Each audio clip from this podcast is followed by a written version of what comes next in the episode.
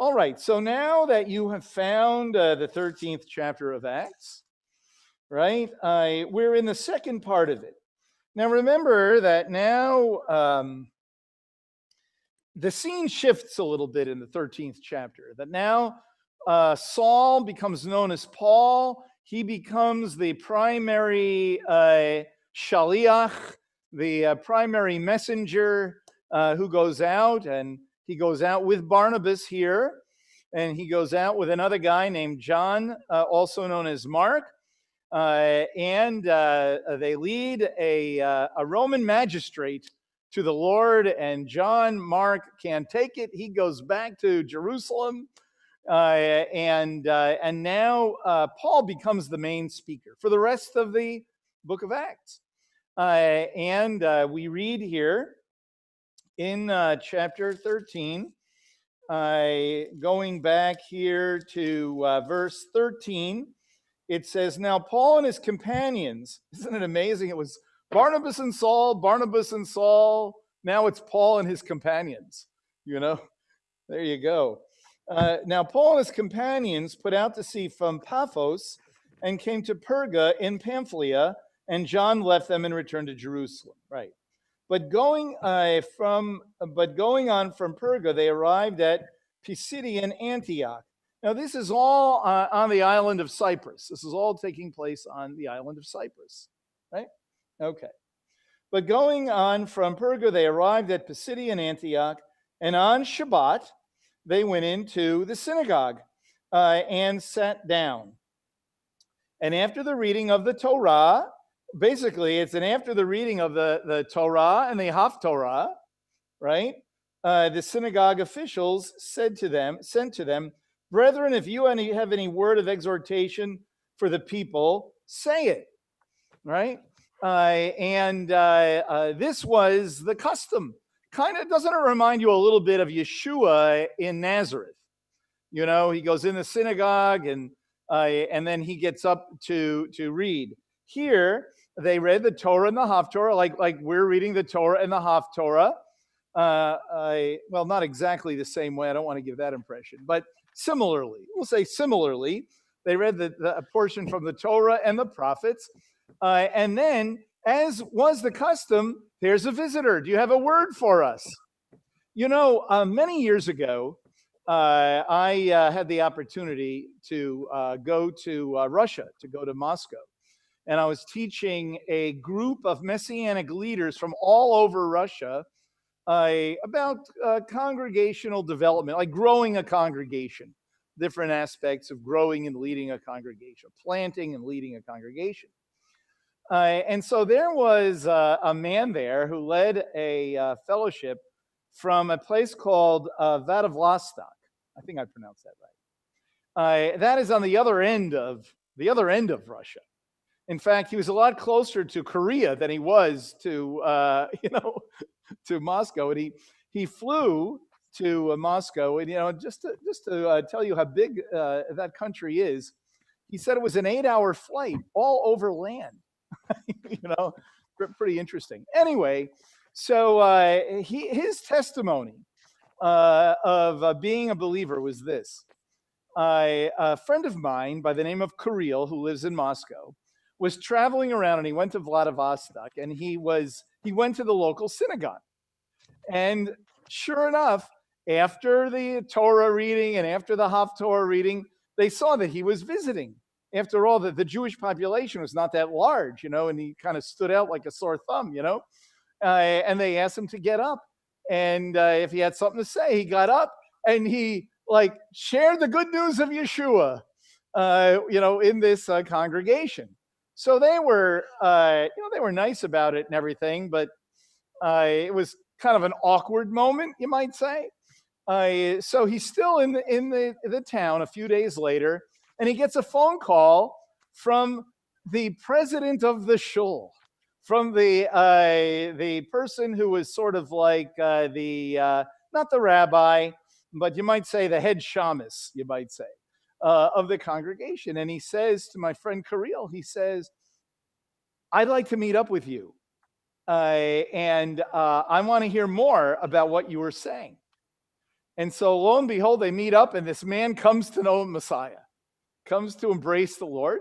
And now he leads, uh, he started and leads a little messianic uh, fellowship. So if you happen to be visiting that area, uh, you'll know where to go. So it, it kind of reminds me of, uh, you know, of, uh, of this uh, passage right here. We could say you never know when you're going to have an opportunity, you know? Uh, if I had more time, I'd tell you about another opportunity that I had once in, of all places, a, a synagogue in Fargo, North Dakota, uh, uh, having a sort of a similar experience uh, up there back in the early 1980s. I was up there, but that's another story. I'll save that for another day. Uh, uh, but here in um, uh, Acts chapter 13. So here they're they're in the synagogue. So here we see, you know, they, they go to this synagogue in, in every city that they that they go to. So Paul stood up and motioning with his hand. So that means this was no small thing. This was not like, uh, oh hi, my name's Paul. I'm from Tarsus and uh, I'm here visiting or something. You know what I mean? He gets up like, okay, now is uh, the opportunity, right? So he stood up uh, with and motioning with his hand. You know, he had the spiritual gift of chutzpah. You know that, right? Okay. Uh, he says, Men of Israel, and you who fear God, listen. Well, that's very interesting, isn't it? Uh, men of Israel, and you who fear God. So he's in the synagogue and he's talking to Jews and God-fearers. You know, uh, sort of, uh, you might say, uh, uh, Gentiles who had one foot in the synagogue and uh, one foot out of the synagogue, you know, but they were there and and perhaps identifying with the message and that that kind of thing. So now he begins to speak. Now, you know, all of the speeches and acts are significant. They're all every one of them is significant. You know, I taught an MSI course a few years ago on the speeches and acts, and I actually couldn't even cover all of them. Uh, but um, but this one is certainly very significant. Why is it significant? Because we know that Paul is an apostle to the Gentiles, right? Uh, and many of us, when you think about the speeches of Paul in Acts, actually, this one doesn't always come to mind. Usually, it's chapter 17 uh, when uh, he is in Athens and he's speaking to Gentiles, and then the defense speeches of Paul in chapter 23, 24, 25, and 26, right? But what's interesting here is he's speaking primarily to a Jewish audience.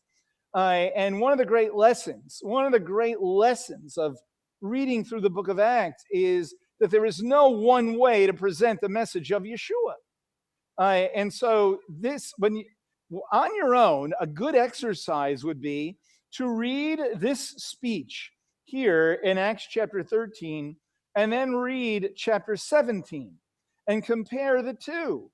Uh, it's two different audiences, and he shares the message in two different ways. He doesn't hand out a little pamphlet, you know, with uh, four uh, little spiritual laws on it or, uh, you know, a gospel tract. And, you know, uh, no, he tailors the message to the people who he's speaking to because he's really speaking to people. It's not just a speech that he memorized, and that's the message that I give to whoever will listen. But he's really communicating with a real audience. Uh, and so this is a Jewish audience, and he's going to quote scripture, obviously, you know. In, in some ways, it's kind of like Peter's uh, earlier speeches, uh, but yet uh, a little different, as we'll see. All right, so he says, The God of this people, Israel, chose our fathers and made the people great during their stay in the land of Egypt. And with an uplifted arm, he led them out from it. And for a period of 40 years, he put up with them in the wilderness. Don't you just love that? I love that verse. He put up with them, you know, in, in the wilderness. Uh, you know, to use the anthropomorphic uh, terms, you know, they might have been a real headache, you, you know, uh, but God uh, uh, put up with them. That, that's great. Uh, and when he had destroyed seven nations in the land of Canaan, he distributed their land as an inheritance, all of which took about 450 years. And after these things, he gave them judges until Samuel the prophet. And then they asked for a king, and God gave them Saul, the son of Kish, a man of the tribe of Benjamin, for 40 years. And after he had removed him, he raised up David to be their king, concerning whom he also testified and said, I have found David, the son of Jesse, a man after my heart who will do my will. That is by three or four different passages, kind of all put together there, right there. Uh, from the offspring of this man, according to promise, God has brought to Israel a savior, uh, Yeshua. So, you know, it's kind of interesting uh, what, what he does here. Okay? So, what he does, he gives a little bit of, of history. He places the coming of Yeshua in the context of Jewish history. Yeshua did not sort of drop in, you know, out of nowhere. Uh, and that uh, is, uh, you know, very important for us to get that the coming of the Messiah was in the context of Jewish history. His continued ministry is still in the context of Jewish history. Uh, and his return will also be in the context of Jewish history. We can call it messianic Jewish history, but it is indeed Jewish history. And that is what he does. Now, what he focuses on, he doesn't he doesn't start, you know, with the first uh, chapter of Genesis and then, uh, you know, tell every single, he doesn't tell the story of Abraham and Sarah, you know, and Isaac and Rebecca, uh, you know, and uh, Jacob and Rachel and Leah and the 12 sons and then what happened. And the, the, the, no, he just hits the highlights. He's making a point and he just hits the highlights here. He focuses on Egypt, the wilderness, the land, prophet, kings, and Yeshua. That's what he said. You know? God, and but he starts in Egypt. That's kind of interesting. And that is where the national history kind of begins. But he begins with the deliverance out of Egypt. Uh, and, and, so that that is uh, that is kind of interesting. The other thing we notice in these verses is that uh, it is the work of God that is uh, central uh, that God did this, God did this. You know, God redeemed us out of Egypt. God took care of us in Egypt. He put up with us in the wilderness. He gave us the land. He provided uh, uh, Samuel. He raised up uh, the kings. He sent uh, Yeshua. And so the place of God in all of this is, uh, is really prominent. The other thing we notice is that after he gets to David, he jumps right to Yeshua right? Uh, and, uh, and that's because he's succinctly giving the history uh, and that God had made uh, this promise to David. Uh, you know, we read about it in uh, Second Samuel chapter 7. We read in Second Samuel chapter 7 that God says to David, When your days are complete, in verse 12, when your days are complete and you lie down with your fathers, I will raise up. Notice it says, I will raise up. Got to kind of just keep that little phrase in the back of your mind there. I will raise up your descendant after you, who will come forth from you, and I will establish his kingdom. He shall build a house for my name, and I will establish the throne of his kingdom forever. I will be a father to him, and he will be a son to me. When he commits iniquity, I will correct him with the rod of men and the strokes of the sons of men. But my chesed, my loving kindness, shall not depart from him as I took it away from Saul, whom I removed from before you. And your house and your kingdom shall endure before me forever. Your throne shall be established forever. Now, if you jump down to verse 18, David responds to it. David responds to this promise. And he says, uh, Who am I, O Lord God, and what is my house that you have brought me this far? Yet, and yet this was insignificant in thine eyes, O Lord God. In other words, I'm totally unworthy. You know, but that was insignificant in your eyes. Again, this has to do with election, just like the calling of Jacob, you know? Okay? I, uh, he says, For thou hast spoken also of the house of thy servant concerning the distant future. And this is the Torah Adam, the Torah of mankind. Isn't that interesting? uh, O Lord uh, God. Uh, and so David understood the import of this great promise. What's interesting is that when you read about this very same promise later in First Chronicles chapter 17, uh, where it says, Your kingdom, your kingdom, then it says, My kingdom, my kingdom, God's kingdom. The kingdom of David is understood to be the kingdom of God, and God makes this great promise.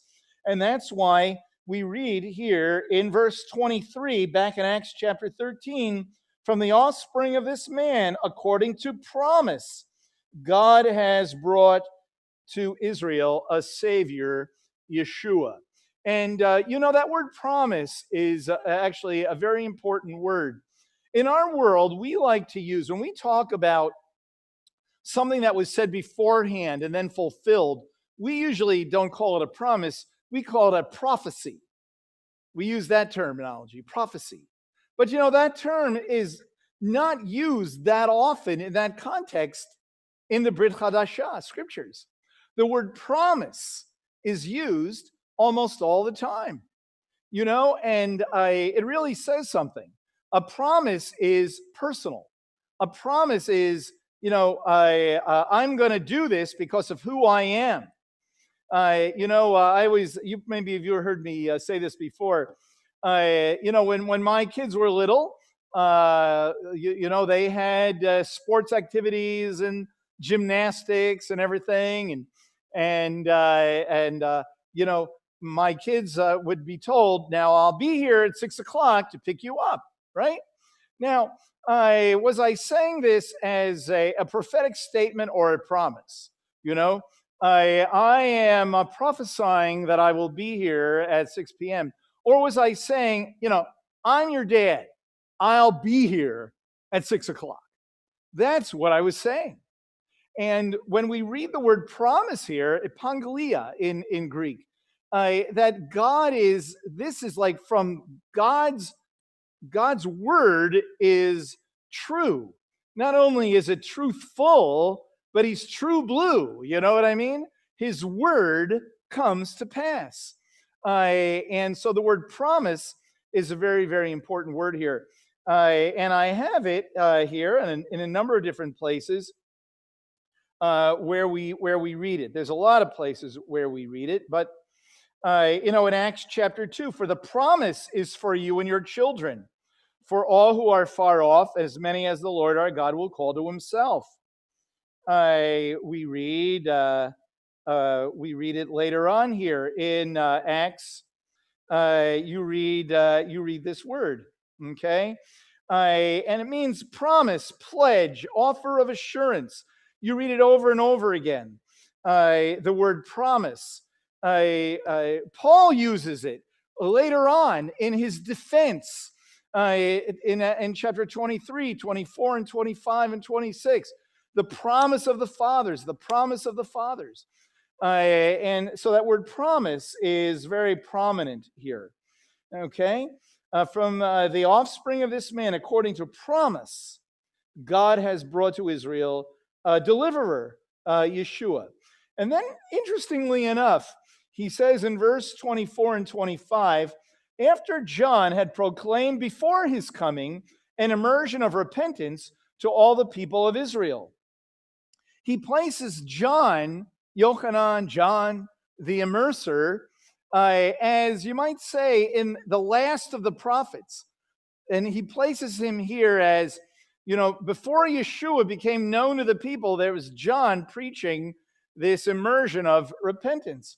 And while John was completing his course, he kept saying, Coming after me, the sandals of whose feet I am not worthy to untie. Uh, and so uh, he includes John. It, John's kind of like the bridge, you know, uh, from the prophets to Yeshua. And we certainly read that in the Gospels. Brethren, sons of Abraham's family, and those among you, you who fear God, so he, he's reiterating, you know, he's making another point now. And uh, just as he said, men of Israel uh, earlier, men of Israel and those who fear God, now he says, brethren, sons of Abraham's family, and those among you who fear God. To us, the word of this uh, salvation is sent out.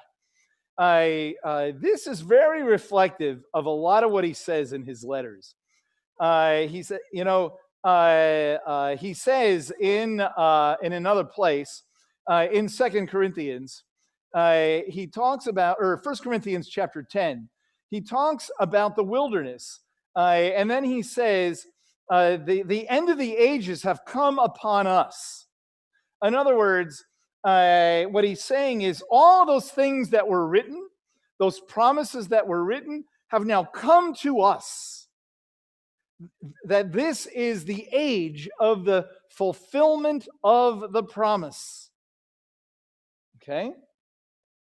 Uh, and so that's what he means when he says, uh, To us, the word of this salvation is sent out. And you know, we could say that also, that we are the recipients of the promise that in ages past, as you know, as uh, Peter says uh, uh, in another place, he says, you know, the prophets longed to see what you see today. And, and that is what Paul is really saying to these people in Pisidia and Antioch. You know, that, that the prophets longed to see what you have. Even John, even John the immerser, longed to see what you have today like you know the the the the finished work of Messiah, his death, resurrection, and the pouring out of the Ruach Hakodesh. And we fall into that category. We could say to all of us in 2020 that the, prophets longed to see what we have today. So, you know, when we talk about Thanksgiving, uh, we have so much to be thankful for when it comes to the, you know, the profound and important things, right? Very, very important. Okay. Uh, then we read here For those who live in Jerusalem and their rulers, recognizing neither him nor the utterance of the prophets, which are read every Shabbat, fulfilled these by condemning him. And though they found no ground for putting him to death, they asked Pilate that he be executed. And when they had carried out all that was written concerning him, they took him down from the cross and laid him in a tomb, but God raised him from the dead. And for many days he appeared to those who came up with him from Galilee to Jerusalem, the very ones who are now his witnesses to the people. So he gives the historical information uh, of the coming of Yeshua. And uh, he describes not only uh, the fact that he's the promised one, you know, but that, okay, he came. And of course, the prophets talked about the fact that he would be rejected and misunderstood in Isaiah 53, right? We are familiar with all of that. And, and he says, by the fact that Yeshua coming and him being rejected, that shows you that they, this is part of the promise that that had to happen for the promise indeed to be true. That's what it means. I when when he says here, I you know, I for those who live in Jerusalem and their rulers recognizing neither him nor his utterances of the prophets who are read every seven fulfilled these by condemning him. Right? Okay. And then he describes historically how it happened he describes historically how eh, the method of Yeshua's death, his crucifixion. And then, very importantly, he describes historically the fact that Yeshua rose from the dead and that there were witnesses with them to that day that, that had physically seen the risen Messiah. And so, everything that Paul is saying about Yeshua is based on historical truths. So important for us to understand that and helpful for us, perhaps, in how we communicate the good news. Now, now beginning in verse 32, now he's going to interpret these historical truths. He's, he mentions the historical truths, he says them as history. Now, he says in verse 32, and we preach to you good news of the promise made to the fathers. Good news of the promise made to the fathers that God has fulfilled this promise to our children in that he raised up Yeshua, as it is also written in the second psalm Thou art my son, today I have begotten thee. Okay? Remember back in 2 Samuel chapter 7, the promise that God made to David is that God would raise up his descendant. Now, in the immediate, he was talking about Solomon, but he was referring to all of the kings, culminating in the Messianic king. He raised up the Messianic king. This is good news for us, right? Our Messianic king uh, has come to deliver us. Uh, now we have to understand what kind of deliverance uh, it is. Now, in the second psalm, there in, in Psalm 2, of course, and this is something that um, Peter uh, also uh, uh, talked about. You know, in Psalm 2, you have uh, the nations are in an uproar. Uh, the, the peoples of the earth are devising ways to do away with God's people, right? And it says in verse 4 He who sits in the heavens laughs, the Lord scoffs at them. He will speak to them in anger and sternly say to them, But as for me, I have installed my king upon Zion, my holy mountain. I shall surely tell of the decree of the Lord. He said to me, Thou art my son. Today I have begotten thee. And so here, Paul is saying that all of these promises of the Messianic King coming, we are living in the days that he now has come and reigns. Okay? Now, he says in verse 34, and as for the fact that he raised him from the dead, see, notice first he raised him up, he raised him up as king.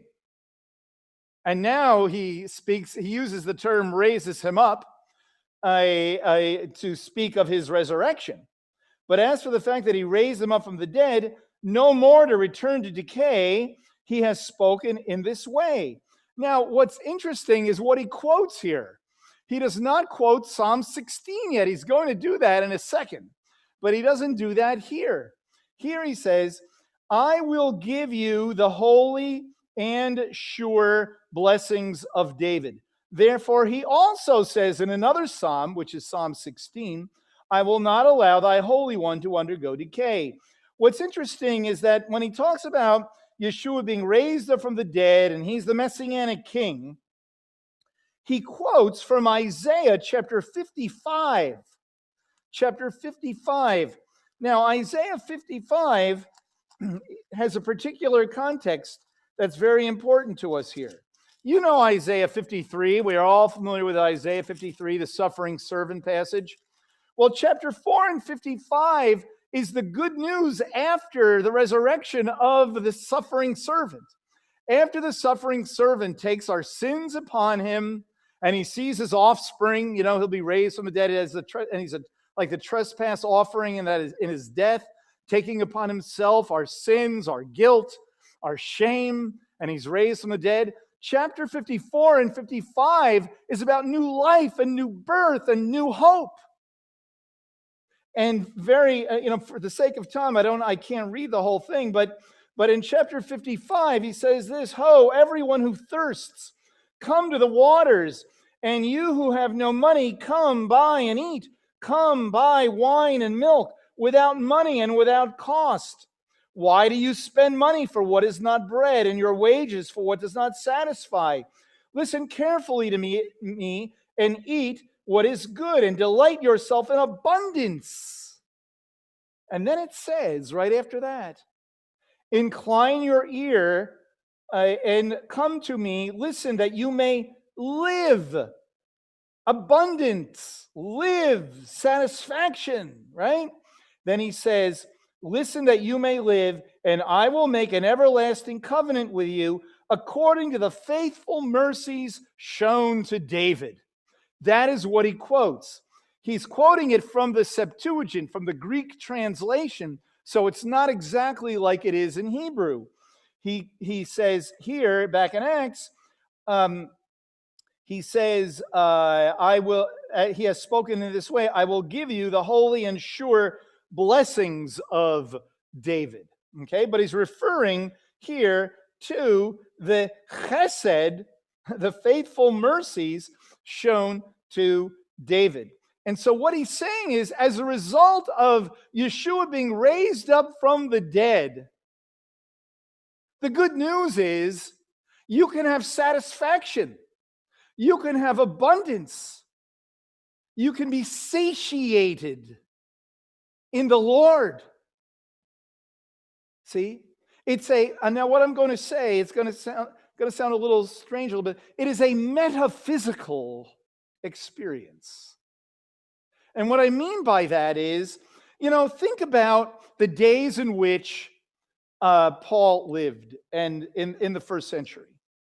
There was a lot of things to fear when Paul gave this message in Pisidian Antioch, there on the island of Cyprus. Uh, he, you know, there was a lot to fear. The Jewish community had a lot to fear. The Romans were, uh, you know, were certainly in control, and yet he has the audacity to call this good news. Why?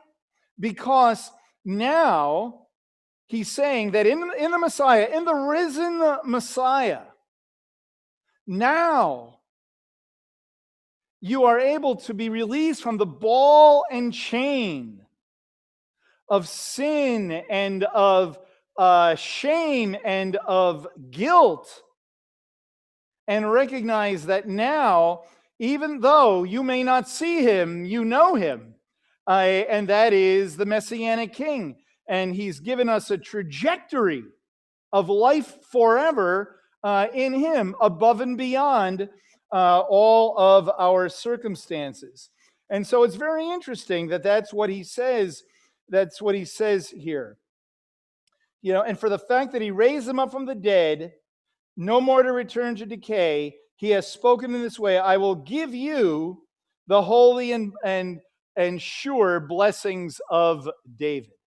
Uh, and so th- we become the recipients of that. And that's what he is saying. Regardless of circumstances, regardless of feelings and all of that, we have been released from this bondage.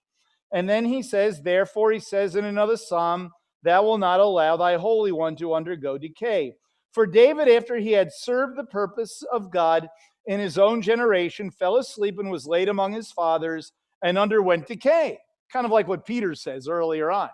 That it's not talking about David there, it's talking about the, the ultimate descendant of David, the one through whom the promise is given. Okay, but he whom God raised did not undergo decay.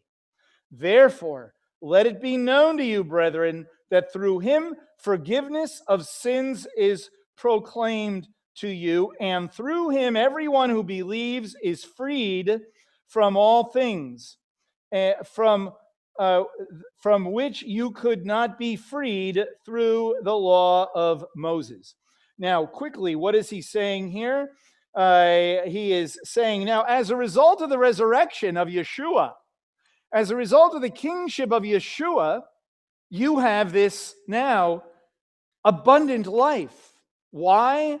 Because it is as a result of the resurrection of Yeshua that now you have the forgiveness of your sins. It is through him that we have forgiveness of sins the relationship of Yeshua's kingship and his resurrection and the forgiveness of sins all go all go together. And through him everyone who believes is free. Now what's interesting is that the word it really if we were to say this literally it would be good as justified, you know? And through him everyone who believes is justified from all things uh, from which you could not be justified through the law of Moses very quickly, what he, what he is saying here is that now, because of the resurrection of Messiah, this is good news because you see, you are unshackled from the bondage of sin and guilt, uh, and now you are empowered. You are empowered to, uh, uh, to serve uh, the Lord in fullness. You are empowered to fulfill your calling as Israel, as men or as women, as people of God. uh, and that uh, no longer are we chained to the situation, one might say, in this world. You know, uh, I uh, uh, watched a movie the other night, and in this movie, uh, a man was in a prison cell uh, for a crime that he did not he did not commit, and his torturer, you know, was standing there, you know, hitting him and doing things, and and the man who was being who was in prison, he said, you know, I am more free in this prison cell right now than you will ever be. And, uh, and that was really, uh, you know, quite a statement to make. And so the fact is, it is not based on current events or situations or anything like that, but a knowledge from the inside of, of that I have been redeemed, I have been forgiven, I, I have been uh, released, I, I'm no longer going to be judged, but I have a clean slate before God over and over again, that that brings empowerment uh, and satisfaction in life. I am no longer alienated from God. I'm no longer, al- I know who I am, uh, and I know why I'm here, and I know what my future is. That is indeed empowering. When he says here, it's more powerful than the Torah. Uh, you're freed from things that you could never be freed from from the law of Moses.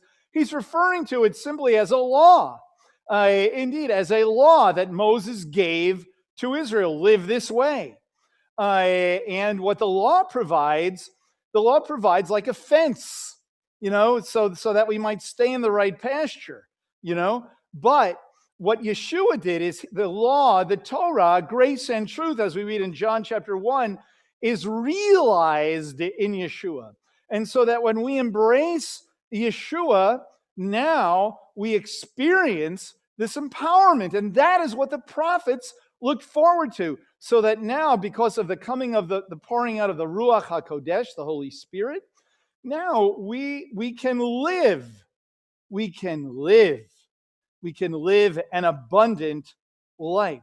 We can live a satisfying life. What we often try to do is sadly what it says in Isaiah 55 is why do you try to uh, you know buy what you already have uh, and and in other words try to find it some other way also like what jeremiah says why are you building cisterns that can hold no water you know uh, come to know God. And that's so that is what he is saying here. Then he says, Take heed, therefore, so that the things spoken of in the prophets does not come upon you.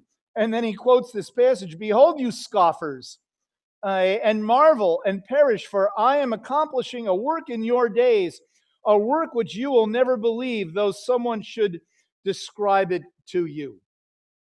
And so he's saying to these people, don't reject this message. If you reject the message, only judgment will come. There'll be you will not experience any of this uh, unless you embrace the message. And you see, that is a word to this day. We live in a day when the norm is for people to reject the message of God. The norm is to reject the message of God. It really doesn't matter what people group or, or, or whoever we're talking about. That's the norm. When we look uh, and see all the things happening in our, in our world, they're happening because God has been rejected and that mankind looks for a better way, a better way than God. And as a result, there's chaos. As a result, there's sin, death, destruction, right? Yeshua is the better way. Uh, and so, indeed, uh, this is the good news that Paul is talking about. He's saying, don't reject it. Don't reject life. As Moses says, I've given you today life and death, a blessing and a curse. Why do people choose death and the curse rather than life, you know, and blessing uh, in Messiah? And that is what the good news is. And that is what he is saying to them.